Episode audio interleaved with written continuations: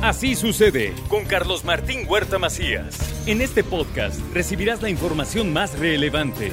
Un servicio de Asir Noticias. Llegó el jueves y con nosotros Rocío González. Ya está aquí. Hemos venido con unas series muy interesantes. La verdad es que agarró temas de mucho interés y hoy ¿A cuál vamos, Rocío? Hoy vamos a la última, mi querido Carlos Martín. Ya pasamos por la tuya, ya pasamos por la mía, ya nos echamos a los millennials, que es la, bueno, la X, Y, que son este, los millennials, Z, que también la comentamos la semana pasada, ya se nos acabó el abecedario. Entonces, la siguiente generación, ¿qué crees que hicieron los expertos? Se fueron a otro abecedario. Ahora se fueron con alfa, beta, etcétera. ¿Sí? Entonces, la siguiente generación es la generación alfa. ¿Cómo ve usted? Preocupado, preocupado porque ya vimos a los millennials y este, híjola. Sí, sí, sí, pero fíjate cuántos alfas, aunque no hay, aunque se supone que ya como lo vimos en millennials y en la generación Z sobre todo, que no quieren ser papás, pero fíjate lo, que dice eh, toda la cuestión de la generación alfa, fíjate, 200 bebés por minuto nacen, 300 mil en un día que están haciendo ahorita y la generación alfa es de 2010, 2012, 13 para acá. O sea, son chamaquitos que ya tienen 6, 8, 10 años y que están, no me dejarán mentir, querido público, están embobados con las tecnologías. Tremendamente, o sea, es su mundo 100% digital. ¿Qué caramba haría un niño de estas edades que vas a platicar con los carritos que jugué yo cuando era niño, ¿no? El trompo, fíjate que a El trompo, el yoyo, el tacataca, el valero, eso para ellos, ¿qué, es esto? Sí, sí, sí. Y, y finalmente con esos juegos desarrollabas habilidades. Totalmente. ese es mi miedo, Carlos Martín. Me sale, pues sí, me sale mi profesión de educadora y de veras, ese es mucho mi miedo. Les cuento rapidísimo, tengo un sobrino de dos años que vino de Estados Unidos y entonces, como dices, le compré el trompo, le compré esto de las tablitas, ¿te acuerdas? O sea, la maderita que le vas haciendo así. ¿Qué, qué, no tenía ni, bueno, obviamente además juguetes mexicanos, pero como dices, ni el carrito, nada, no tenía ni idea. Y entonces toda esta tecnología, todos estos avances, todas estas nuevas habilidades, claro, a nosotros millennials, a nosotros, sí, como no, Rosillito. Por tres. A nosotros, baby boomers y generación X, Claro que nos impacta como un bebé agarra el teléfono, ¿no? Y abre eh, la foto, etcétera, etcétera, porque de veras, como dicen, nacieron con otro chip. Entendamos esto, porque esto se dice muchísimo desde mamás millennials.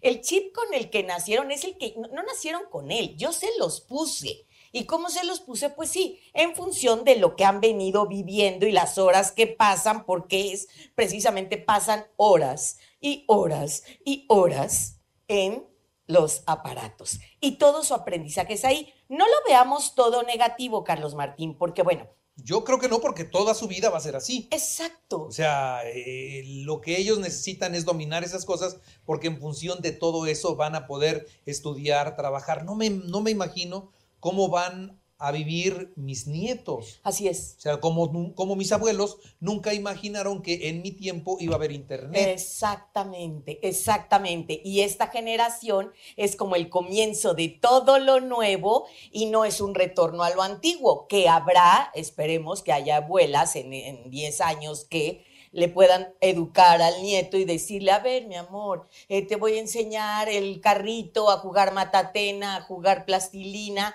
porque desarrollamos de verdad muchas, muchas habilidades impresionantes, Carlos Martín, desde lo más bobo como enseñar eh, qué es una toalla, un jabón, el agua para lavarte las manitas en el COVID no en el COVID, ¿no? Pero ahora todo lo enseñan en la pantalla. El otro día veía ahí una educadora enseñando, y esta es una toalla. Y yo decía, no puede ser por piedad. Tomen una toalla, tomen un jabón, tomen esto y no es posible que todo lo hagan así, ¿no? Ahora, es cierto y es bien cierto esta cuestión de que hay cambios en el cerebro.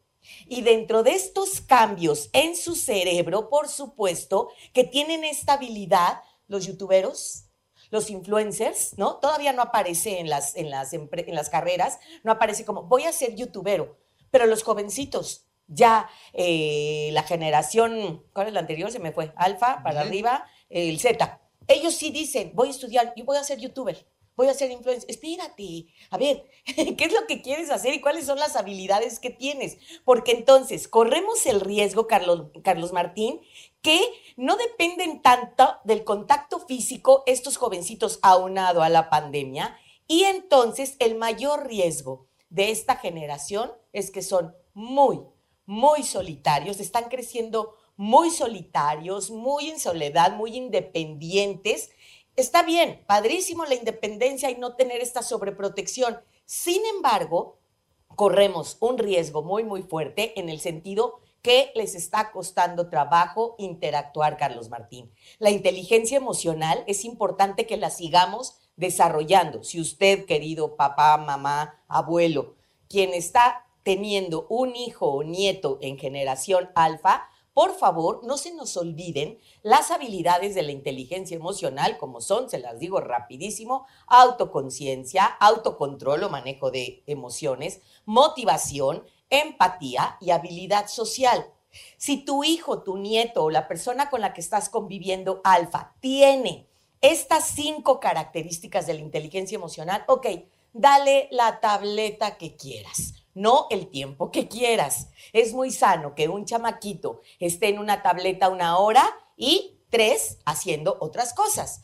Otra hora, otra vez la tableta, el teléfono, lo que sea, y otras tres haciendo otras cosas. Porque en verdad hay unos estudios hermosos, que por el tiempo no lo comento ahorita, pero ya lo, lo platicaré a detalle, en que en estos estudios se está checando, Carlos Martín, todas las consecuencias ya de la generación Z y de estos chavitos alfa en el que de alguna manera lo viven en que no puedo hacer un, ¿cómo, se llamaba esto en tu tiempo y en el mío, Carlos Martín? Que la, lectura de comprensión, ¿no? Que te ponías a leer o la maestra leía el libro y entonces, a ver, niño, Martín Huerta Macías, ponte de pie y entonces tenías que explicar lo que comprendiste de la lectura. No les da la ardilla a estos chavitos. ¿En serio? Esa es una habilidad que están perdiendo. ¿sí? Hablar en público, no.